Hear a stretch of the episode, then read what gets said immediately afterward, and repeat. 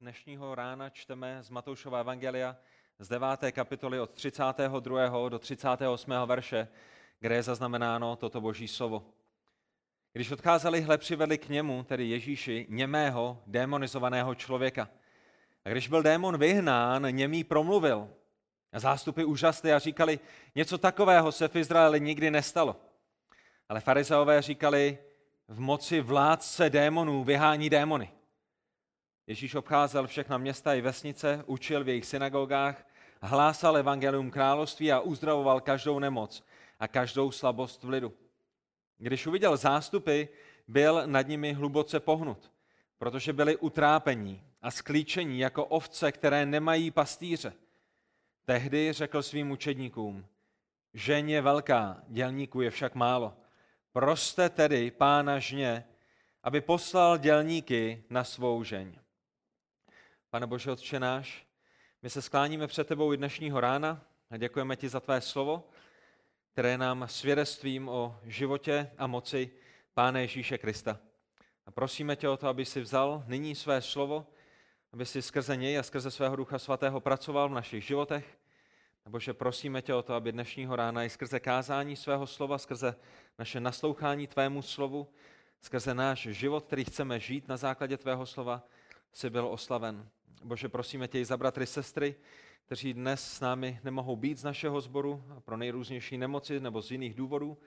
Prosíme tě o to, abys jim požehnal, aby třeba u nich doma budou poslouchat toto kázání, aby mohli růst. Prosíme tě, aby si je posiloval, aby si je uzdravil, tak jak je to tvá svatá vůle, abychom brzo mohli být opět na jednom místě schromáždění v plnosti. Za to tě prosíme ve jménu Pána Ježíše Krista, našeho drahého spasitele. Amen. Amen. Můžete se posadit. Ten text a ty verše, ve kterých se nacházíme v 9. kapitole Matoušova Evangelia, tady je to, co tam vidíme. Pán Ježíš v Kafarnou zázračně navrátil zrak dvěma slepcům, o tom jsme mluvili nedávno, kteří z milosti boží rozpoznali, že pán Ježíš není pouze synem Davidovým, že není pouze Bohem zaslíbeným králem a není pouze Bohem zaslíbeným mesiášem, ale kteří také z boží milosti rozpoznali, že Ježíš je synem božím, že Ježíš je pánem s velkým P, že Ježíš je Bohem, který má moc je uzdravit. Jak z jejich fyzické, tak hlavně z jejich duchovní slepoty. A to je přesně to, co Pán Ježíš Kristus udělal. Otevřel jejich fyzický zrak, otevřel jejich duchovní zrak. Ale jak víte, určitě toto nebyl ten jediný zázrak, který se v Kafarnau, v tom městě, ve kterém se Pán Ježíš nachází, odehrál.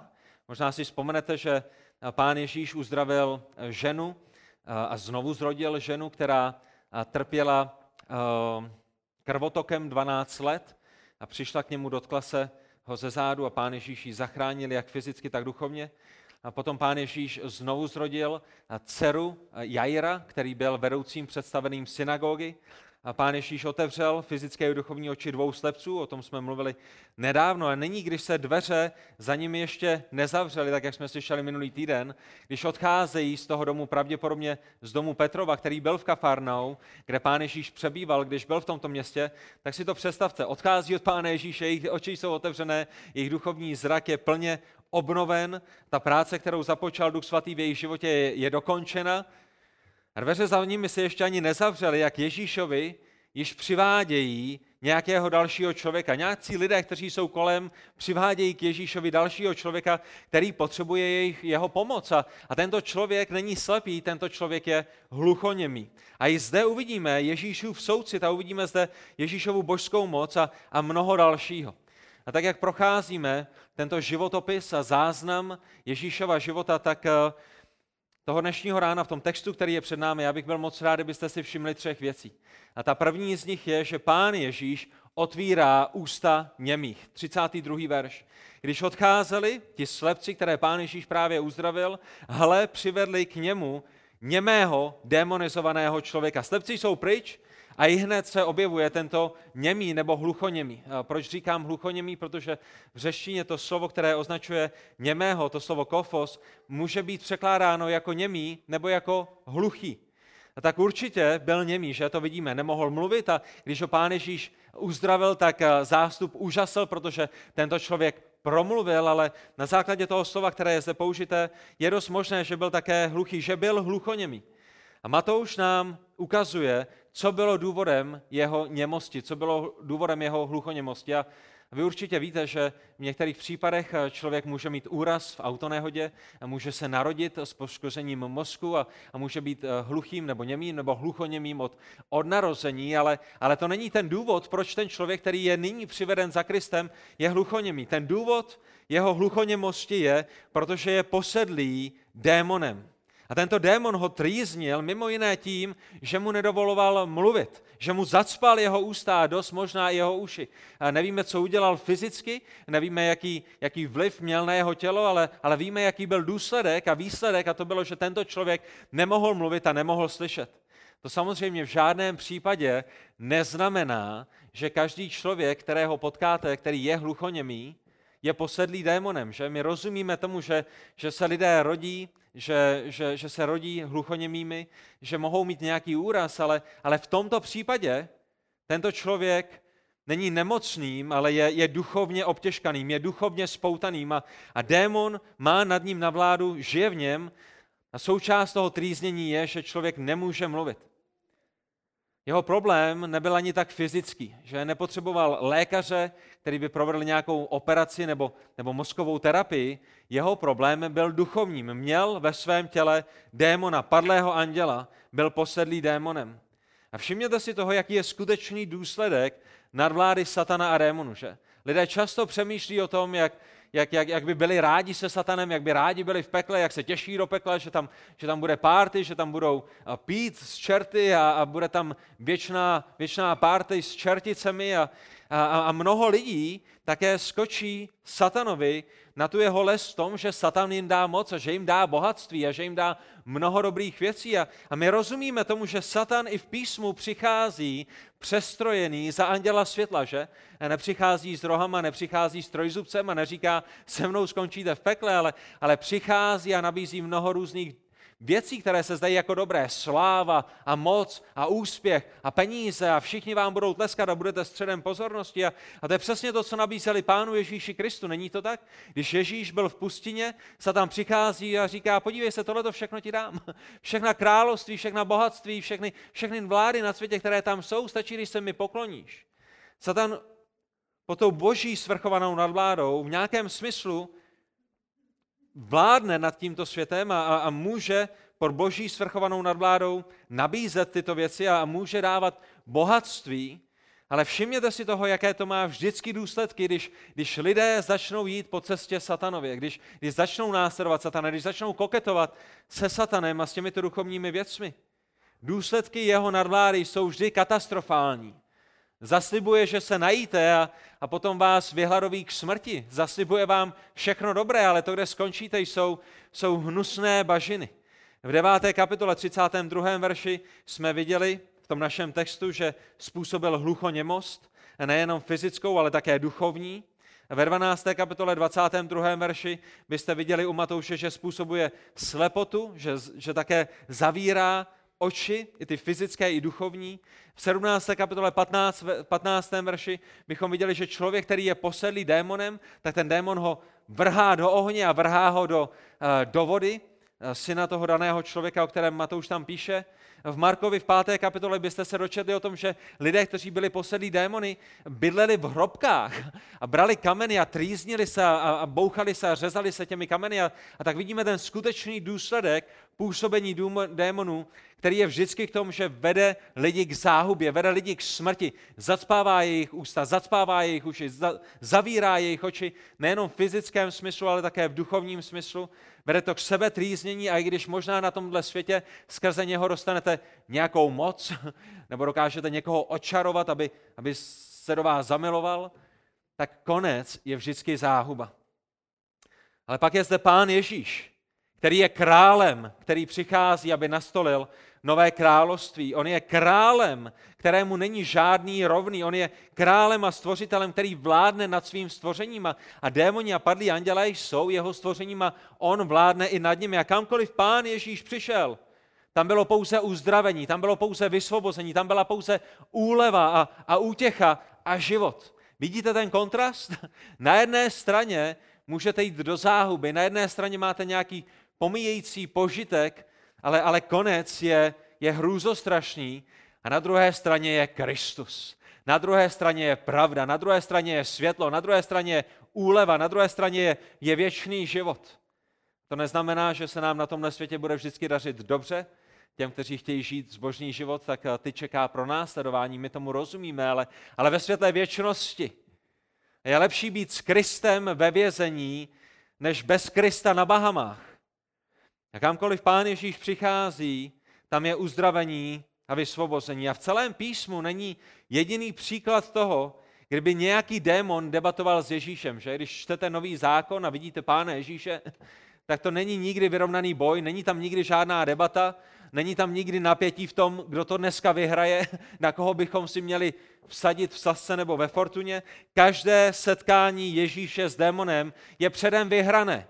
Lidi sází na volby, lidi sází na hokej, lidi sází na fotbal. A pokud si chcete na něco vsadit, a já nedoporučuji sázení, a chcete zajisté vyhrát, potom si vsaďte na to, že Pán Ježíš vždycky vyhraje.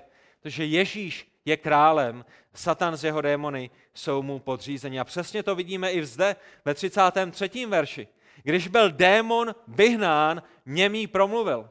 A všimněte si, že Matouš nepopisuje žádnou úmornou bitvu. Víte proč? Protože zde nebyla žádná úmorná bitva. Když se podíváte do jakéhokoliv příkladu v Novém zákoně, kdy je Kristus konfrontován s démony, nebo když jsou démoni konfrontováni Kristem, tak tam není nikdy žádná úmorná bitva. Není tam žádné čtyři kapitoly velkého boje a Ježíš je zraněn a Ježíš už skoro nedýchá a Ježíš nyní šahá po poslední zbraně a tou dostává ty démony. Ne, je to, je to vždycky velice prosté. Ježíš promluví, Ježíš přikáza, přikáže a všichni démoni se balí a utíkají. A to je to, co vidíme i zde, když byl démon vyhnán, němý promluvil.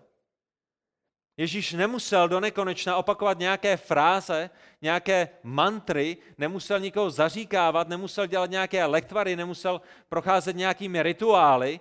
Pán Ježíš Kristus, věčně existující Boží syn, promluvil a Satan, démon, ho poslechl. A daný člověk promluvil, protože již nebyl sužován tímto démonem.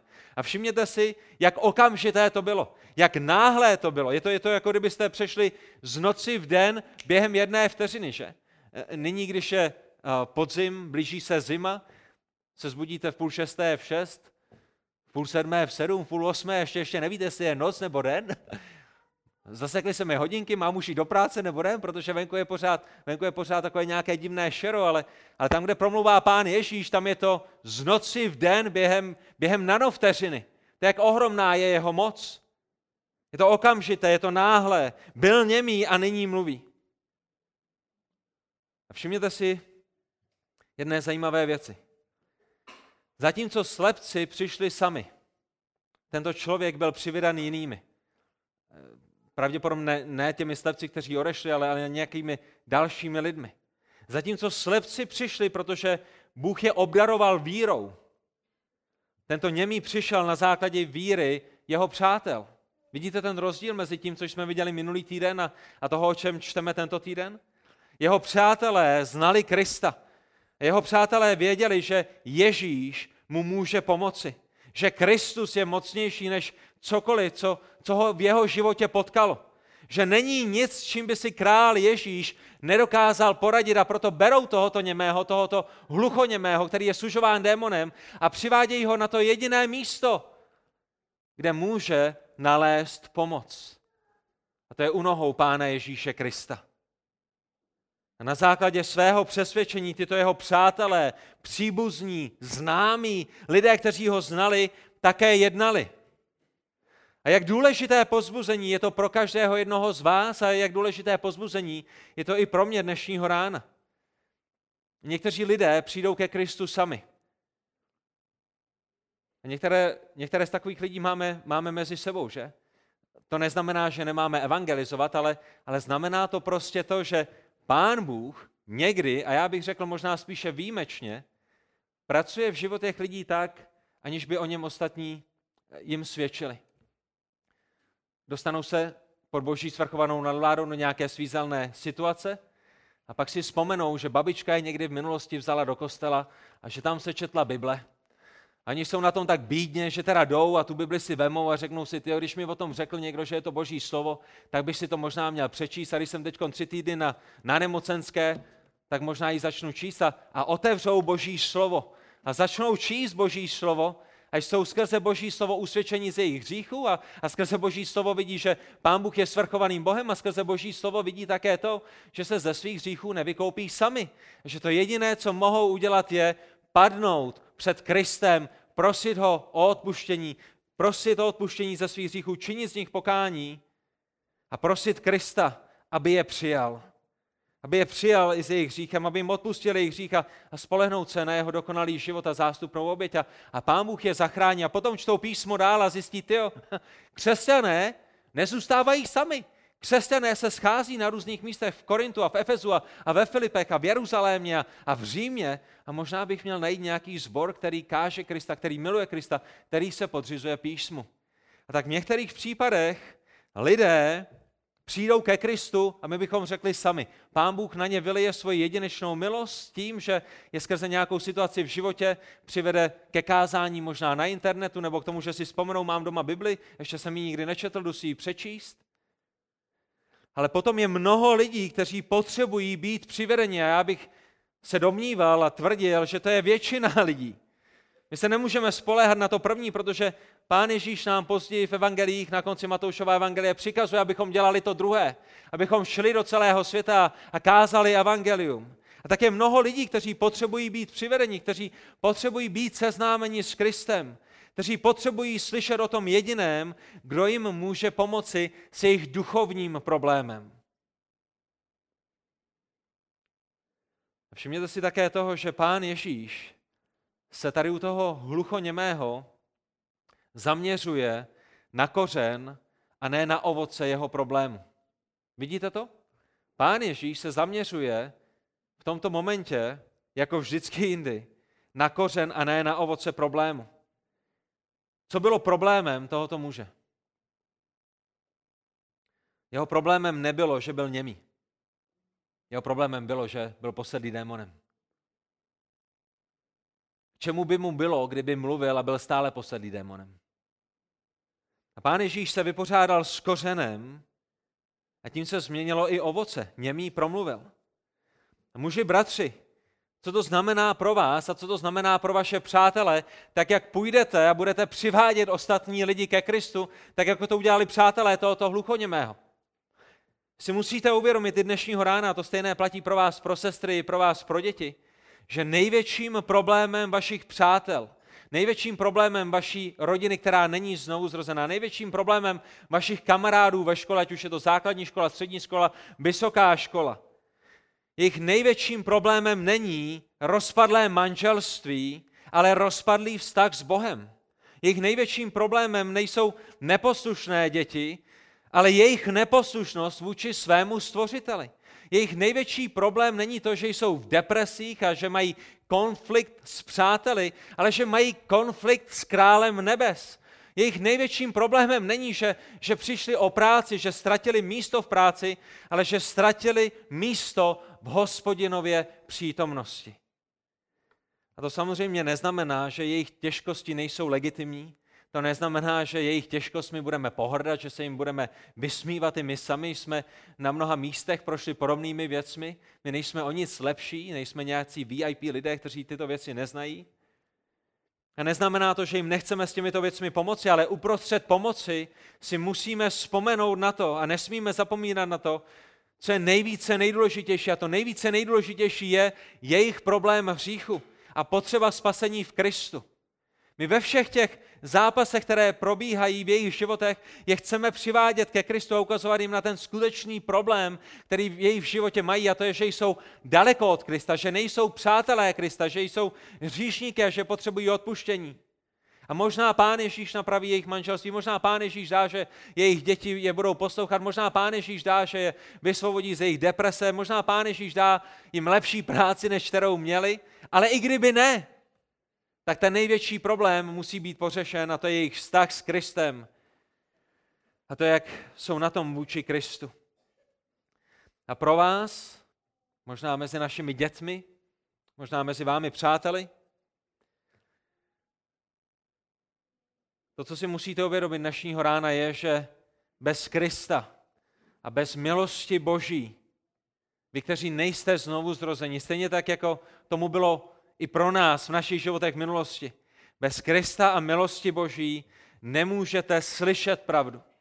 Bez Krista a bez milosti Boží nemůžete vidět pravdu. Bez Krista a bez milosti Boží nemůžete rozumět pravdě. A bez Krista a bez milosti Boží nemůžete mluvit pravdu a nemůžete se radovat z pravdy. Na tomhle světě je spousta věcí, které se nazývají pravdou, ale které pravdou nejsou. A ta jediná pravda, která je pravdivou, je pravda Boží. Bůh je pravda. Jeho slovo je pravda. A pokud chcete rozumět pravdě o tom, kým je Bůh, pokud chcete rozumět pravdě o tom, kým jste vy, pokud chcete rozumět pravdě o tom, jaký je váš největší problém, že to není, že ještě jste nedostali ředitelskou pozici a že nemáte nové auto, protože jste museli vydat finance někde jinde, že, že váš největší problém není, že nebydlíte tady nebo tamhle, nebo že nemáte tuhle zahradu nebo tamhle tu zahradu, ale jestli chcete skutečně porozumět pravdě o tom, co je vaším největším problémem a pravdě o tom, jaké je řešení vašeho největšího problému, potom potřebujete Krista. Potom potřebujete milost Boží, kde, kde Bůh ve své milosti vám ukáže, že to, co je zapsáno zde, je pravda. A že sejme ty pláty, které jsou na vašich očích a dá, dá prohlédnout vašemu duchovnímu zraku. Že, že otevře váš, váš duchovní sluch. A nemusíte být posedlými démony proto, abyste nerozuměli pravdě. Člověk ve své hříšnosti sám neslyší a, a nechce slyšet pravdu. A potřebujete Krista a jeho milost proto, abyste, abyste mohli oslavovat pravdu, protože to je možné pouze pro ty, kteří jsou znovu zrozeni. A potřebujete, aby Bůh otevřel toho dnešního rána i váš duchovní sluch, abyste mohli poznat, že Krista skutečně potřebujete.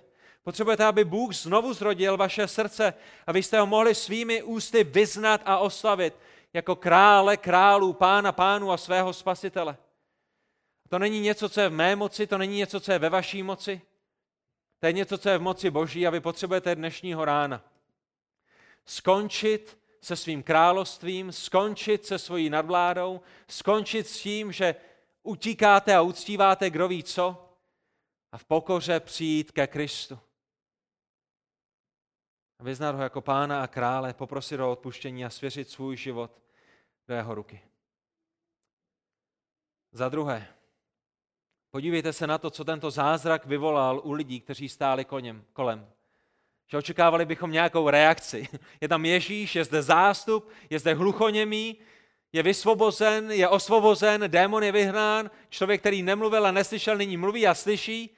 A my očekáváme reakce a ta reakce skutečně přichází.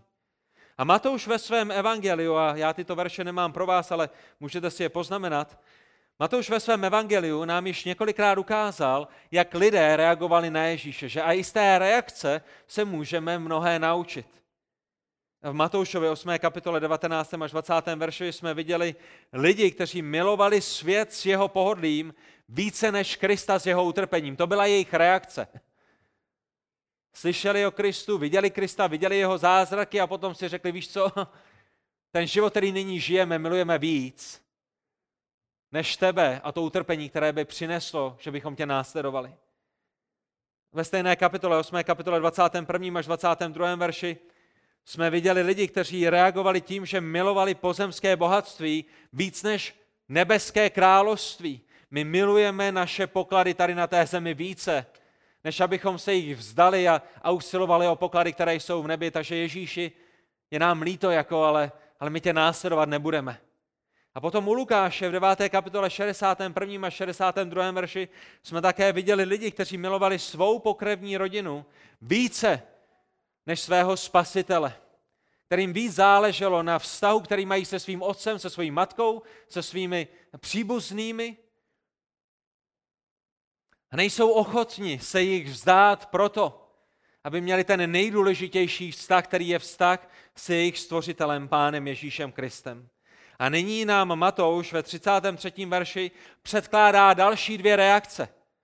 Evangelium je hlásáno, Pán Ježíš ho prokazuje mocnými znameními a mocnými divy A nyní přichází první reakce a tou první z nich je úžas zástupu. Vidíte to ve 33. verši?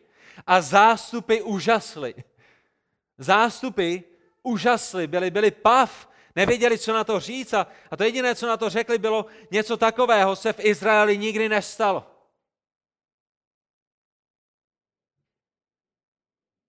Ale všimněte si, že my čteme o jejich úžasu, ale už nečteme o jejich víře.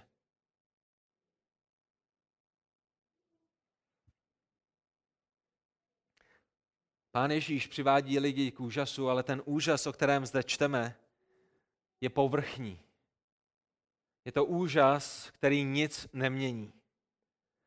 Jejich vyznání je pravdivé, ale je prázdné, že? Je to pravda, v Izraeli jsme nikdy nic takového nezažili, ale je to prázdné v tom, že již nenásleduje žádná reakce. Oni jsou ohromeni mocí Krista, ale, ale nejsou ohromeni osobou Krista. Oni zatleskají tomu, co Ježíš udělal, jsou pav, jsou v úžasu z té moci, přijel cirkus, co dalšího uvidíme, jaký další show, jaký další zázrak, co dalšího pán Ježíš vyklopí ze svého rukávu. Ale na konci dne budou zývat a půjdou domů a Krista následovat nebudou. Je zde úžas, který je prázdný, ale který není naplněn vírou a který je nepřivádí k víře. A je to stejný postoj, který má mnoho lidí i v dnešní době. Není to tak? Jsou ohromeni Ježíšovou moudrostí. Kolik lidí na tomhle světě psalo o Ježíšově moudrosti, o tom, jak byl nejlepším učitelem, nejmoudřejším učitelem, jak, jak to nejlepší, co na tomhle světě kdy bylo řečeno, bylo řečeno Kristem.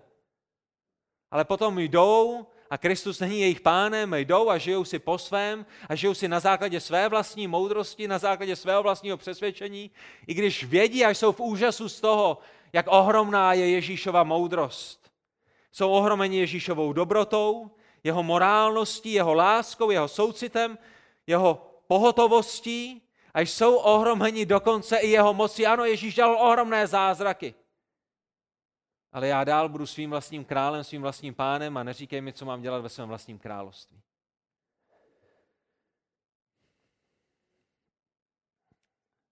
A tak jsou ohromeni, ale tím to nekončí. Nebo tím to raději končí, pardon.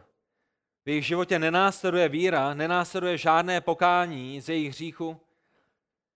A oni nechají Ježíše, aby je ohromil, ale už ho nenechají, aby je zachránil. Víte, to je velký problém. Nechat Pána Ježíša, aby nás ohromil, ale nepokleknout před ním, proto aby nás zachránil. Nechat Ježíša, aby nás bavil každou neděli ráno, abychom slyšeli něco dalšího o tom, jak, jak mám vychovávat své děti, jak mám milovat svoji ženu, jak mám milovat svého muže, jak mám žít lepší život, ale, ale už k němu nepřicházím proto, aby mě zachránil. A to je veliký, veliký problém. Stojí v úžasu z jeho skutků, ale neklekají před jeho osobou. A jeden den, jak budeme číst později v evangelích, s úžasem volají Hosana, Hosana, Hosana, synu Davidovu.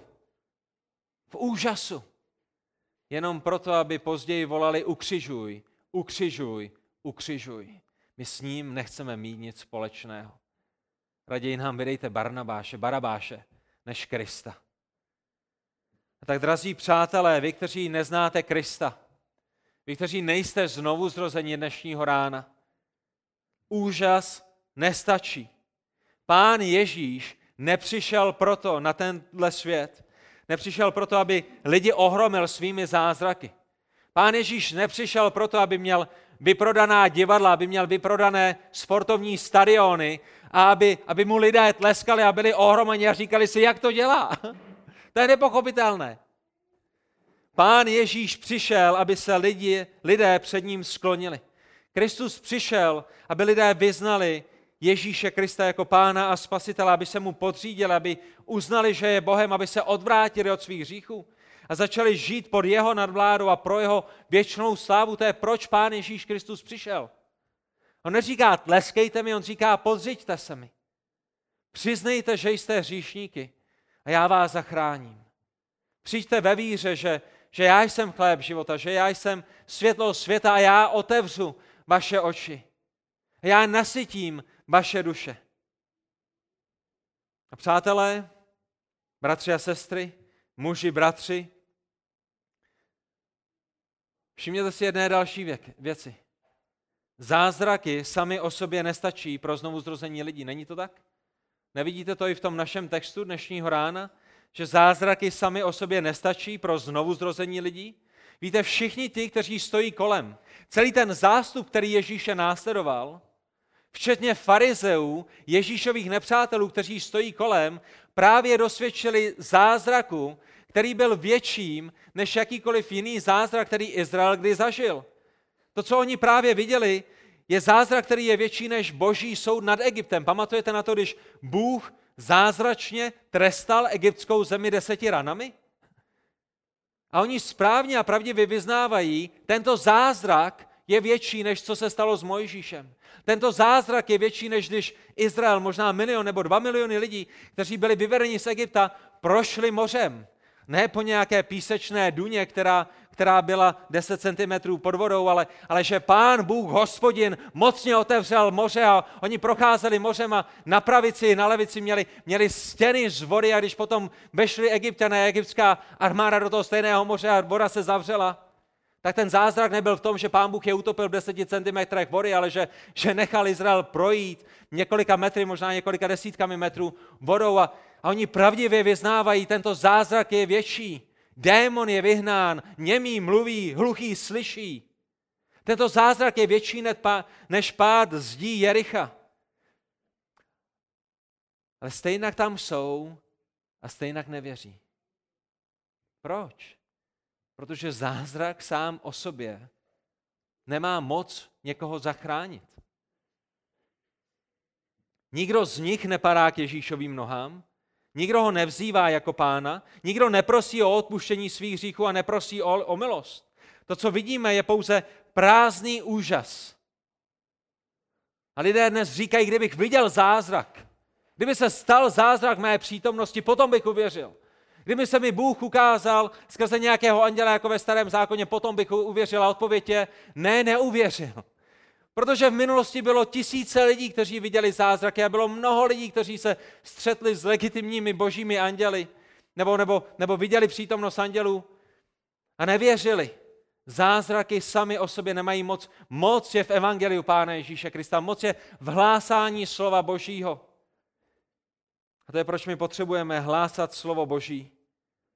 A tak vidíme na jedné straně prázdný úžas a na druhé straně vidíme rouhání farizeů. Pán Ježíš přivádí lidi k úžasu. Farizeové byli úžaslí, ale ten jejich úžas se proměnil v rouhání. Farizeové říkali, v moci vládce démonů vyhání démony. To je slovo, které oni říkají o Pánu Ježíši Kristu, o svatém božím synu, který je druhou osobou, boží svaté, svaté, svaté trojice, v moci vládce démonů, Ježíš vyhání démony. Všimněte si toho, že dokonce ani Ježíšovi největší nepřátelé nemohli popřít, co se právě odehrálo. Vidíte to? Oni se nesnaží spochybnit, že se ten zázrak stal. Oni neříkají, jo, Ježíš jsem nastrčil nějakého, který skutečně mluvit může a, a zaplatil ho. Oni neříkají, tenhle ten člověk jezdí s Ježíšem od města k městu a, a Ježíš ho v každém městě uzdraví, tak jak je to mezi mnoha šarlatány a mnoha falešnými učiteli, že? kteří si vozí své vožíckáře sebou. A pak vidíte na internetu, e, počkej, on už ho uzdravil minulý měsíc v tamtom městě a, a tam, ten měsíc v tamtom městě a, a teď ho uzdravil v Brně. Oh, boží zázrak, ne, podvod, šarlatáni, kteří nemají s křesťanstvím nic společného. A všimněte si, že farizeové nespochybňují ten zázrak. Byli tam, viděli ho, dosvědčují, že se to skutečně stalo, ale ve svých srdcích jsou tak zatvrzelými a tak plní náboženské píchy, plní sebeospravedlnění, plní arogance, že místo toho, aby jako učitelé písma uznali, že před nimi stojí fyzické naplnění proroctví písma, kterým je Pán Ježíš Kristus, Místo toho, aby uznali a padli na kolena, Ježíš je Bohem, protože takovouto moc nemá žádný člověk. Ježíš to dělá ze své vlastní moci, nedělá to jako prorok, který by musel volat k Bohu a Bůh by na jeho modlitbu odpověděl. Ježíš to dělá ze své vlastní moci, což nám dokazuje, že on je Bohem. Tak se raději rouhají, když říkají, že Ježíš jedná v moci démonů. Ježíš nejedná v moci Ducha Svatého, Ježíš jedná v moci Lucifera. Ježíš jedná v moci satana. Zástup vidí, co se právě odehrálo, farizeové vidí, co se právě stalo a musí nějak reagovat. A jejich reakce, drazí v Kristu, je vypočítavé, vědomé rouhání. Oni si ve své hlavě velice rychle spočítali, co se stane, kdyby řekli, Ježíš to dělá v moci Boha. Oni by potvrdili jeho službu, oni by potvrdili jako autorita Izraele, že Ježíš je ten, o kterém oni kázají, že má přijít. Ale přišli by o peníze, přišli by o práci, že? Jejich pokrytectví by bylo odhaleno.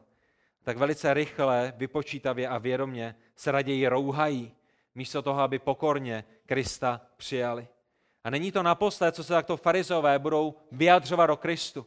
V Matoušovi 12. kapitole 22. až 32. verši oni znovu řeknou, Ježíš to dělá v moci satana, Ježíš to dělá v moci krále démonů a pán Ježíš na to potom bude reagovat, bude mít odpověď a tak i s tímto problémem my se potom vypořádáme více, více rohloubky v té 12. kapitole.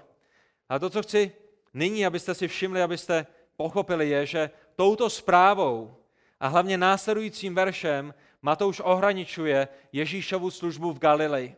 Kdybyste šli zpátky do 4. kapitoly 23. verše, tak byste viděli, že je naprosto totožný s 9. kapitolou 35. veršem, že, že tyto, tyto dvě místa, 4. kapitola 23 a, a 9. kapitola 35. verš, jsou jakési zarážky, kterými, kterými Matouš schrnuje Ježíšovu službu v Galileji. Je to ten 35. verš, kde čteme, že Ježíš obcházel všechna města i vesnice, učil v jejich synagogách, hlásal evangelium království a uzdravoval každou nemoc a každou slabost v lidu. A Matouš tímto způsobem začal, tímto způsobem uvedl Ježíšovu galilejskou službu a potom v mnoha detailech od té čtvrté kapitoly vykreslil co pán Ježíš dělal, co kázal, jak jednal, jak uzdravoval a nyní uzavírá tento jedinečný popis Ježíšovy služby v Galileji. A opět jenom velice stručně, protože už jsme o tom mluvili v minulosti. Pán Ježíš obcházel všechna města i vesnice. Vidíte to tam? Pán Ježíš obcházel všechna města i vesnice. Proč? Protože chtěl, aby všichni slyšeli. My jsme byli v kanceláři s bratrem Josefem tento týden a On mi ukazoval obrázek jeho spolužáka, který je ze Srbska, se kterým spolu studují eh, v Berlíně teologii. A, a ten obrázek byl z jejich sboru. Byly to dva obrázky. Malé schromáždění, jako je to naše, které se modlí, a druhé obrá, druhé, druhá fotka byla mapa jejich města, kde tuškou byly vybarveny snad všechny ulice v tom městě. Já mu říkám, proč, proč si to vybarvují ty ulice? On říká, to jsou ulice, kde už rozdávali letáky, kde už sdíleli evangelium. Všechny ulice, všechny byty, všechny domy museli slyšet evangelium. Pán Ježíš procházel všechna města a ulice. Tento kamarád eh, ze Srbska procházel všechny ulice v jejich městě. Proč? Protože mu záleží na všech lidech. Protože chce, aby všichni slyšeli, aby všichni slyšeli tu dobrou zprávu o tom, že Ježíš přišel, aby nás vykoupil z našich hříchů. Kdybyste byli včera v Kuřimi, měli jsme zde pravděpodobně hasičské hory. Byly to nějaké hory. Když jsem šel ráno se psem, tak, tak kolem chodili kluci, holky, krásně vyšněření. A pravděpodobně to byly hasičské hory a, a, a kolem druhé hodiny u nás doma někdo zazvonil a, a, a zvali nás na hody a, a když byste šli dneska, pokuříme, až půjdete domů, jestli půjdete na parkoviště, tak koukejte na chodník. Před každými dveřmi pravděpodobně uvidíte malé H, které je tam napsáno křídou. A víte, co je smutné? Že Pán Ježíš Kristus navštěvoval všechna města, všechny vesnice, proto aby všichni slyšeli. Hasiči obcházejí dům po domu a všechny zvou na hasičské hody. A u každých dveřích najdete H. A to, co je smutné, je, že možná i ve vaší ulici, možná i ve vašem městě, možná i ve vašem okolí, ne všichni slyšeli o Kristu. Nebylo by dobré, kdybychom si vzali křídu a před každými dveřmi udělali křížek, nebo KK, křesťané kuřím tady byli, místo H, hory, KK. Nedělejte KKK, to by bylo špatné, ale KK stačí. Pán Ježíš učil v jejich synagogách, to znamená, když v sobotu přišel mezi ně, dělal to, co děláme dnešního rána my, bylo přečteno kousek božího slova, to slovo bylo vyloženo a bylo lidem pomoženo ho aplikovat do jejich životu a, a častokrát, když Ježíš aplikoval to slovo, které učil v synagoze, tak ta aplikace byla já jsem ten, o kterém proroci mluví, Pán Ježíš také kázal evangelium království na cestách, po domech, na kopcích a u moře, kdekoliv, kdykoliv, komukoliv. A to jeho kázání mělo více evangelizační aspekt. A mluvil s pobožnými i bezbožnými, mluvil se slušnými i s těmi, kteří jsou vyvrhali společnosti a hlásal a kázal věci nového zákona. Volal lidi k tomu, aby se ve víře spolehli na něj, aby vešli těsnou branou aby se nespoléhali na náboženství, aby se nespoléhali na rituály, aby se nespoléhali na své skutky, ale aby všechny tyto věci nechali u těsné brány, u jeho nohou a spolehli se pouze na něj. A i dnes potřebujeme oba tyto aspekty služby slova. Není to tak? My se potřebujeme sejít už ne v sobotu, ale v neděli, protože nejsme židé, ale jsme křesťané a a slavíme, slavíme to, že Pán Ježíš Kristus byl nedělního rána vzkříšen, to je proč se scházíme v neděli ráno. A poštol Pavel říká, že je v pořádku, abychom se sešli jakýkoliv den, je jedno, ve který den uctíváme, ale, ale následujeme ten příklad provodních křesťanů, kteří se scházeli v neděli ráno a neděli nazývali pánovým dnem, protože v neděli ráno Kristus byl vzkříšen. A tak se scházíme v neděli ráno ke studiu a výkladu písma, abychom načerpali, abychom byli pozbuzeni, posilněni, možná napomenuti, ale potom se také chceme rozejít do všech měst a do všech věsnic a do všech, do všech ulic a ke všem domům a hlásat Krista. A možná si říkáte, já nemám takovou odvahu jako bratři v Srbsku, já nemám takovou odvahu jako, jako kuřimští hasiči. Vemte si traktáty. A jenom je naházejte do schránek. Nemusíte s nikým mluvit, nemusíte nikoho vidět. Jestli chcete trochu vzrušení, hoďte traktár do schránky a zazvoňte. My jsme jako malí kluci na základní škole vždycky zazvonili a utíkali. Jestli budete zvonit a utíkat, tak jsme tam nechte traktát. Lidé přišli a vzali si ho. Pán Ježíš uzdravoval, konal zázraky, to je o čem čteme v Matoušově 8. až 9. kapitole, které dokazovaly, že je skutečně nejenom synem Davidovým, ale také věčně existujícím synem Božím, že on a otec jsou jedno. A všimněte si, co pán Ježíš řekl lidem, kteří byli kolem něm v Janovi v 10. kapitole 37. až 38. verši.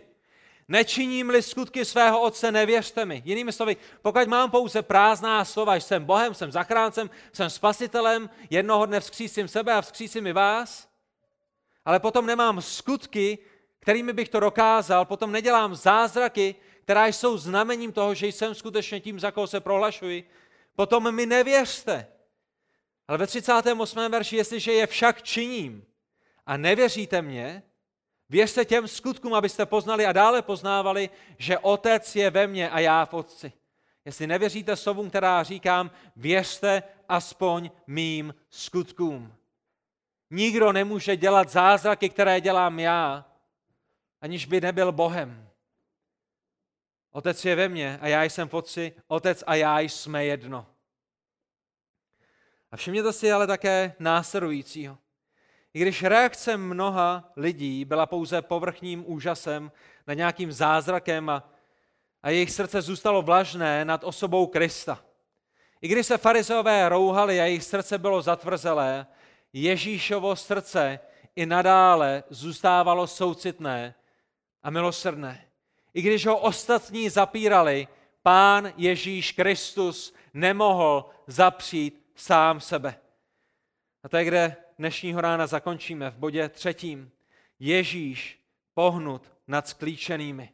Ježíš pohnut nad sklíčenými. Když uviděl zástupy, byl nad nimi hluboce pohnut protože byli utrápeni a byli sklíčení jako ovce, které nemají pastýře. Když se podíváte na život Pána Ježíše Krista, tak zjistíte, že Ježíš Kristus mnohdy chladné nechává chladnými, zatvrzelé nechává zatvrzelými, pyšné nechává pyšnými, ale nad utrápenými a sklíčenými a pokornými je hluboce pohnut. Všimněte si toho, že Pán Ježíš si nevšímá pouze lidí, kteří ho následují, že? Nevšímá si pouze lidí, kteří jdou s ním a kteří mu tleskají a, a kteří jsou možná jeho fanoušky, ale všímá si i lidí, kteří jsou kolem, kterých si možná nikdo jiný nevšímá. vesnici za vesnicí, město za městem, viděl utrápené, viděl sklíčené a byl nad nimi hluboce pohnut. Proč? V jakém smyslu byli tito lidé utrápení a sklíčení? Myslíte si, že pán Ježíš chodil kolem a, a viděl lidi, kteří přišli o práci, že jsou, že jsou na prášky z toho, přišel jsem o práci a, a, a nedali mi třináctý plat a, a pán Ježíš si říká, jo, děcka, je mi strašně líto, že jste přišli o práci. Myslíte si, že to je to, co se zde odehrává? Nebo že je mu líto, že nemají dobrou životosprávu? Ty, kdybyste jenom přestali jíst bramburky a, a, a, a já nevím co, přestali chodit do mekáče a začali jíst tu zeleninu. Děcka, teď by se vám dařilo tak líp. Je, je, je hrozné, jak jste utrápeni z toho, co jíte a, a, a mám s vámi soucit, chci vám teď dát novou životosprávu. Ne, tyto lidé byli utrápeni a sklíčeni. Proč? My to vidíme v tom textu. Protože byli jako ovce bez pastýře. A pán Ježíš soucítí s jejich duchovním stavem. To je nad čím je Ježíšovo srdce zlomeno. Nad jejich duchovním stavem Ježíš soucítí s jejich duší, soucítí s jejich srdcem, soucítí s jejich bytím a byl nad nimi pohnut, protože nerozuměli své vlastní duchovní situaci. Už jste někdy byli v takové situaci? Mluvili jste s někým, přesně jste věděli, co je jejich problémem, přesně jste věděli, jak ten problém potřebují pořešit. Možná to bylo vaše dítě, možná to byl váš synovec, možná to byl váš mladší brácha. Kde si, kde si bijete do hlavy a říkáte si, tady je ten problém, co pak to nevidíš? A tady je to řešení, co pak to nevidíš? A ty lidé opravdu nevidí a nechápou a, a pořád si dělají to vlastní. To je přesně to, co se zde odehrává. Ježíš je nad nimi zlomený, Ježíš je nad nimi soucitný, Ježíšovo srdce naříká, protože oni nerozumí své vlastní duchovní situaci, nerozuměli tomu, jak, jak mít živý a osobní vztah s Bohem, nevěděli, jak žít pro boží slávu, nechápali, že jejich největším problémem je hřích, který je odlučuje od Boha a nerozuměli ani tomu, jak být usmíření s Bohem, jak být adoptováni do jeho rodiny, jak, jak mít sněto břemeno hříchu ze svých, ze svých ramen. A farizové a učitelé zákona, kteří měli být jejich pastýři, kteří se o ně měli starat, kteří je měli sytit, kteří je měli vodit na travnaté pastviny a k tichým vodám, byli, byli vlky, kteří na nich vydělávali místo toho, aby se o ně starali. Jak by nebyli utrápeni, jak by jejich duše nebyla v rozkladu, když to jediné, co slyšeli, byly prázdné tradice, byly prázdné a povrchní kázání a lidské nauky. A jejich pastýři, rádoby pastýři, jim nepřinášeli žádné duchovní světlo, jak by nebyli sklíčeni, když místo slova božího a chleba božího, jestli to tak můžeme říct, a boží živé vody byli syceni a napájeni prázdným náboženstvím. Byli jako ovce bez pastýře a pánu Ježíši Kristu jim je líto. Kristus je nad nimi zlomen Kristus je nad nimi hluboce pohnut. A domýšlejte to. Chápete, co to znamená, že jsou jako ovce bez pastýře? Bratr Pavel má doma ovce. Ten pravděpodobně lépe než my všichni dohromady rozumí tomu, co, co to znamená, když máte ovci, která je bez pastýře. Tady je něco, co člověk z Prahy si nastudoval o ovcích. Ovce jsou jedny z nejhloupějších zvířat. Tady není urážka vůči ovcím, to je jednoduše konstatování toho, jak je, jak je Pán Bůh stvořil. Jsou to zvířata, která se snad nejvíce, která snad nejvíce ze všech potřebují péči a vedení. Ovce nejsou schopny najít pastvu, nejsou schopny najít cestu, nejsou schopny se vyvarovat nebezpečí, neumí se vrátit domů, pokud jsou ztraceny, neumí rozlišit, jestli řeka, ze které budou pít, je bezpečná nebo nebezpečná, a tak se přijdou napít a když ta řeka proudí moc rychle, tak jsou strženi. Pokud je ta řeka nebo ta kaluž moc špinavá, tak se z ní stejně jak napijou a potom budou nemocné. Neubrání se v případě, že na ně zautočí vlci. A pokud mají mnoho vlny, tak nejsou ani schopné se sami zvednout. To znamená, když máte ovci, která, o kterou nebylo pečováno a má mnoho vlny, do toho začalo pršet a potom uklouzla někde na blátě a skončila na straně, tak bez pastýře během několika dní zemře. Rozumíte tomu, co nám Boží slovo říká, že v tom, když tyto lidé jsou jako ovce bez pastýře, jak, jak, jak svízelná je jejich duchovní situace, jak moc potřebují někoho, aby se o ně staral, aby o ně pečoval, aby, aby, je, aby je vodil, aby je sytil, aby je uzdravoval, aby je léčil. Protože bez pastýře jsou naprosto bezradné. A tito lidé měli pastýře, kteří je ale jenom vydírali, slíkali z kůže, místo toho, aby je sytili. A pán Ježíš, pardon, pán Bůh v Ezechielovi ve 34. kapitole 1. a 6. verši má hodně co říct těmto pastýřům. Nebudeme číst celý ten text, ale všimněte si v prvním verši běra pastýřům.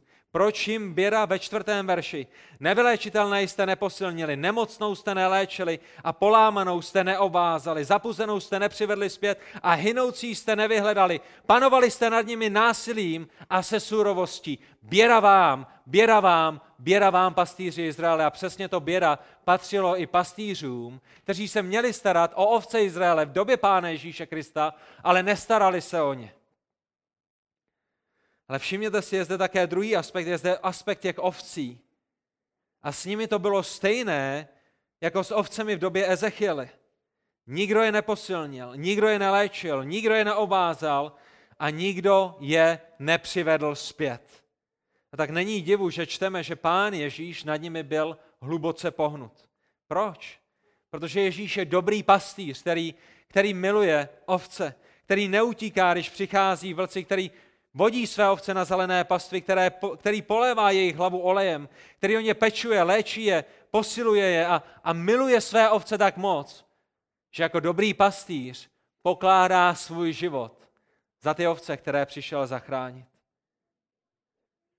Drazí v Kristu, vy si potřebujete uvědomit dnešního rána, že lidé bez Krista jsou jako ovce bez pastýře. Nevědí, kam mají jít, jsou ztracené a bez pastýře zahynou. A to je proč je dobrou zprávou to, co čteme v Lukášovi 19. kapitole 10. verši, neboť syn člověka přišel vyhledat a zachránit, co je ztraceno. Ovce pastýře nehledají, pastýř musí přijít, aby našel ovce a, a v určitém smyslu to je naše zodpovědnost. Pán Ježíš jako náš pastýř posílá i nás v tom, abychom šli a zvěstovali evangelium, abychom byli tělem svého pastýře, které jde a která hledá ovce a sdílí evangelium a, a bere je zpět a přivádí je zpět k jejich Bohu. A my, kteří jsme znovu zrození, jsme jeho tělem a toto je součástí i naší povinnosti, nebo součást naší povinnosti. Mít zájem o lidi a o jejich stav, o stav lidí, kteří jsou kolem. A mít zájem o to, naplnit jejich duchovní potřeby, nejenom jejich fyzické potřeby. A tak ta otázka dnešního rána, tak jak se chýlíme ke konci, je, jaký je postoj vašeho srdce. Jaký je postoj vašeho srdce, když se podíváte kolem sebe? Když se podíváte na všechny ty domy a na všechny ty ulice, na kterých nesvítí KK, nebo na kterých nesvítí Kristus, na kterých nesvítí křesťané, na kterých nesvítí evangelizace. Toto není o kuřimi, toto je o Kristu, že? Jaký je postoj vašeho srdce? Co se odehrává ve vašem srdci, když vidíte lidi kolem vás, kteří jsou jako ovce bez pastýře? Pohrdáte jimi? Přehlížíte je? Vyhýbáte se jim? Pokud nad nimi nejste hluboce pohnutí jako Kristus, Potom potřebujete Krista prosit dnešního rána, aby nad nimi zlomil vaše srdce, stejně jako bylo zlomeno to jeho. Není to tak? Muži, bratři, nebuďte těmi, kteří tajně chodí na zelené pastvě a k tichým vodám každou neděli, každé úterý, každý čtvrtek. Potichoučku, polehoučku, aby si toho sousedé nevšimli. Zatímco lidé kolem vás hynou hlady a nevědí, do jakého nebezpečí se řítí. To by bylo podlé, to by bylo skažené, to by nebylo Krista hodné. Že někteří z vás, stejně jako já, chodíme v noci do ledničky na dobrůdky, že? Konečně děti nejsou kolem. Konečně si termix nebo jogurt nebo kousek masíčka můžu vychutnat sám. Potichoučku, aby to nikdo neviděl. Proč? Protože když mě někdo odhalí, tak se budu muset sdílet. Není to možná podobné v našich životech? Týden za týdnem chodíme na zelené pastvy, týden za týdnem nás Kristus sytí a pozbuzuje a buduje.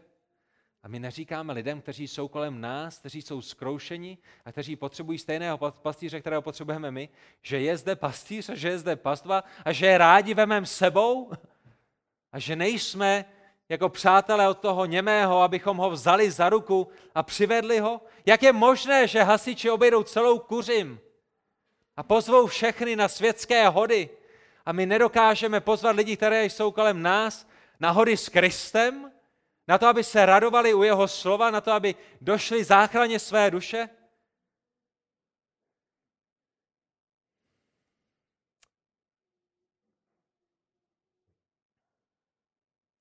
A všimněte si, že pán Ježíš nezůstal jen u toho, že byl hluboce pohnut, ale podnikl také kroky, které byly potřebné k nápravě jejich situace. Ten jeho soucit byl hluboký a jeho soucit byl velice praktický. My zakončíme ve 37. a 38. verši. Všimněte si ve 37. verši, pán Ježíš, když viděl ten zástup, který je kolem, když viděl ty lidi, kteří jsou jako ovce bez pastýře, tak řekl svým učedníkům, žeň je velká, dělníků je však málo. Ta první věc, kterou Pán Ježíš Kristus dělá, když má soucit nad lidmi, kteří jsou kolem něj, je, že ukazuje lidem a svým učeníkům, kteří jsou kolem něj, jak se věci skutečně mají. Ano, tyto lidé jsou duchovně utrápení a jsou duchovně sklíčení, ale jsou také připraveni, aby byli zasaženi evangeliem. Žeň je velká. To, jak musíme rozumět tomu kontextu, ve kterém žil Pán Ježíš, a to, jak musíme rozumět tomu kontextu, ve kterém jsme my. Kolem je spousta lidí, kteří jsou opilí, kolem je spousta lidí, kteří jsou na drogách, kolem je spousta lidí, kteří jsou nemorální, kolem je spousta lidí, kteří jsou rozvedlí, kolem je spousta lidí, kteří jsou makoví a takoví a, a jiní, kolem je spousta lidí, kteří jsou vyčerpaní a utrápení, ale to, co to v důsledku také znamená, je, že z boží milosti je kolem lidí, je kolem spousta lidí, kteří jsou připraveni ke sklizni. Žeň je velká. Ale pán Ježíš také ukazuje na to, že je zde jeden problém a tím problémem je, že dělníků je málo. Není mnoho těch, kteří by šli s Kristem a kteří by, kteří by kázali Krista, kteří by sdíleli evangelium. Není mnoho těch, kteří by šli ulici od ulice, dom od domu, město za městem, vesnici za vesnicí a hlásali Krista. Není mnoho těch, kteří by měli Kristovo srdce a Kristovu mysl. Ženě velká je spousta lidí, kteří potřebují slyšet a které snad Pán Bůh ze své milosti zachrání, ale je zde jeden malý problém. Dělníků je málo. Pán Bůh nepovolává většinu lidí tím, že by je samotné dovedl k tomu, aby si otevřeli Bibli. Pán Bůh se rozhodl, že většinu povolá tím, že dělníci půjdou a budou pracovat na jeho vinici, že půjdou a budou zvěstovat Krista. Ženě velká dělníku je málo a proto 38. verš proste pána žně, aby poslal dělníky na svou žeň. A to je modlitba, kterou se musíme modlit i my dnešního rána. Víte, proč musíme a ne můžeme? Protože je to příkaz Ježíše Krista, jeho učedníkům. Modlete se, proste, je příkaz. A je zde naléhavost. Je zde, je zde, je zde, je zde veliká naléhavost, která nás vybízí k tomu, volejte, úpěnlivě volejte ke svému Bohu aby vyslal dělníky na svou žeň.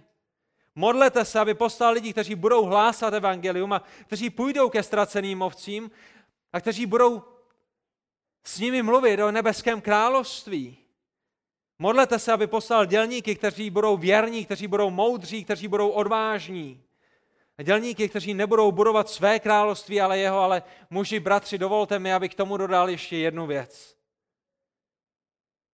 Nejenom abyste se modlili, aby pán poslal dělníky na svou žeň, ale abyste se modlili s tím, že možná odpověď na tuto modlitbu budete vy samotní. Vždycky se nám dobře modlí za někoho jiného, že? Bože, prosím tě, posilně bratry, kteří jdou dneska na evangelizaci. A Bože, prosím tě, posilně dneska sestry, které dělají tady to a tamhle to. A to je v pořádku, je to dobré, je, je, je jedinečné se modlit jeden za druhého. A tak, jak se budeme a chceme modlit za to, aby pán poslal dělníky na svou žeň, nezapomínejme na to, že možná mnoho dělníků sedí mezi námi. Že možná mezi námi je mnoho dělníků, které pán Bůh připravuje a chystá na to, aby šli na zeň. A tito dělníci potřebují být poslušní a tito dělníci potřebují být připraveni a, a, a v určitém smyslu už jsme připraveni, známe evangelium. A to, co zbývá, je být poslušný a udělat ty kroky, které se nám dělat nechce a jít a evangelizovat k boží slávě. A tak, pane Bože, Otče náš, my tě prosíme o to, aby si nás posilnil v těch věcech, ve kterých potřebujeme být posilněni. Děkujeme za tvé slovo, děkujeme za lidi, kteří sdíleli evangelium s námi, děkujeme za věrné dělníky, kteří pracovali v našich životech, děkujeme za to jedinečné ovoce a ty jedinečné dobré dary, které skrze to v našem životě máme. Děkujeme za jejich věrnost a tak Bože, prosíme tě o to, aby si i mezi námi povolal mnoho dělníků, kteří by šli na tvou, na tvou vinici, na tvé pole a pracovali. Bože, děkujeme za to, že ty nepovoláváš pouze chytré a moudré a vzdělané a jedinečné a bohaté a nádherné. Děkujeme za to, že tobě se zalíbilo. Podle prvního listu korinským si vybrat to, co svět považuje za odpad. Nás, kteří jsme chudými, nás, kteří jsme obyčejnými, nás, kteří jsme mnohdy nevzdělanými, nás, kteří, kteří, kteří jsme jenom obyčejnými lidmi, kterými by svět pohrdl. Děkujeme za to, že nás zveš k tomu, abychom měli podíl na záchraně lidí. V tom, že budeme zvěstovat tvé mocné slova spolehat se na tvého svatého ducha. Bože, prosíme tě o to, aby jsi se oslavil na záchradě mnohých, ať už z našeho města nebo z dalších měst, které jsou zde reprezentovány, proto aby tvá církev mohla růst, proto aby ty jsi byl oslaven, proto aby bylo více lidí, kteří uctívají tebe a ne sebe. Hospodine, smiluj se, posilně nás. Děkujeme za to, jak dobrým Bohem jsi. Dej nám takový soucit, jako měl Pán Ježíš Kristus lidem, kteří byli kolem něj. V jeho jménu se modlíme. Amen.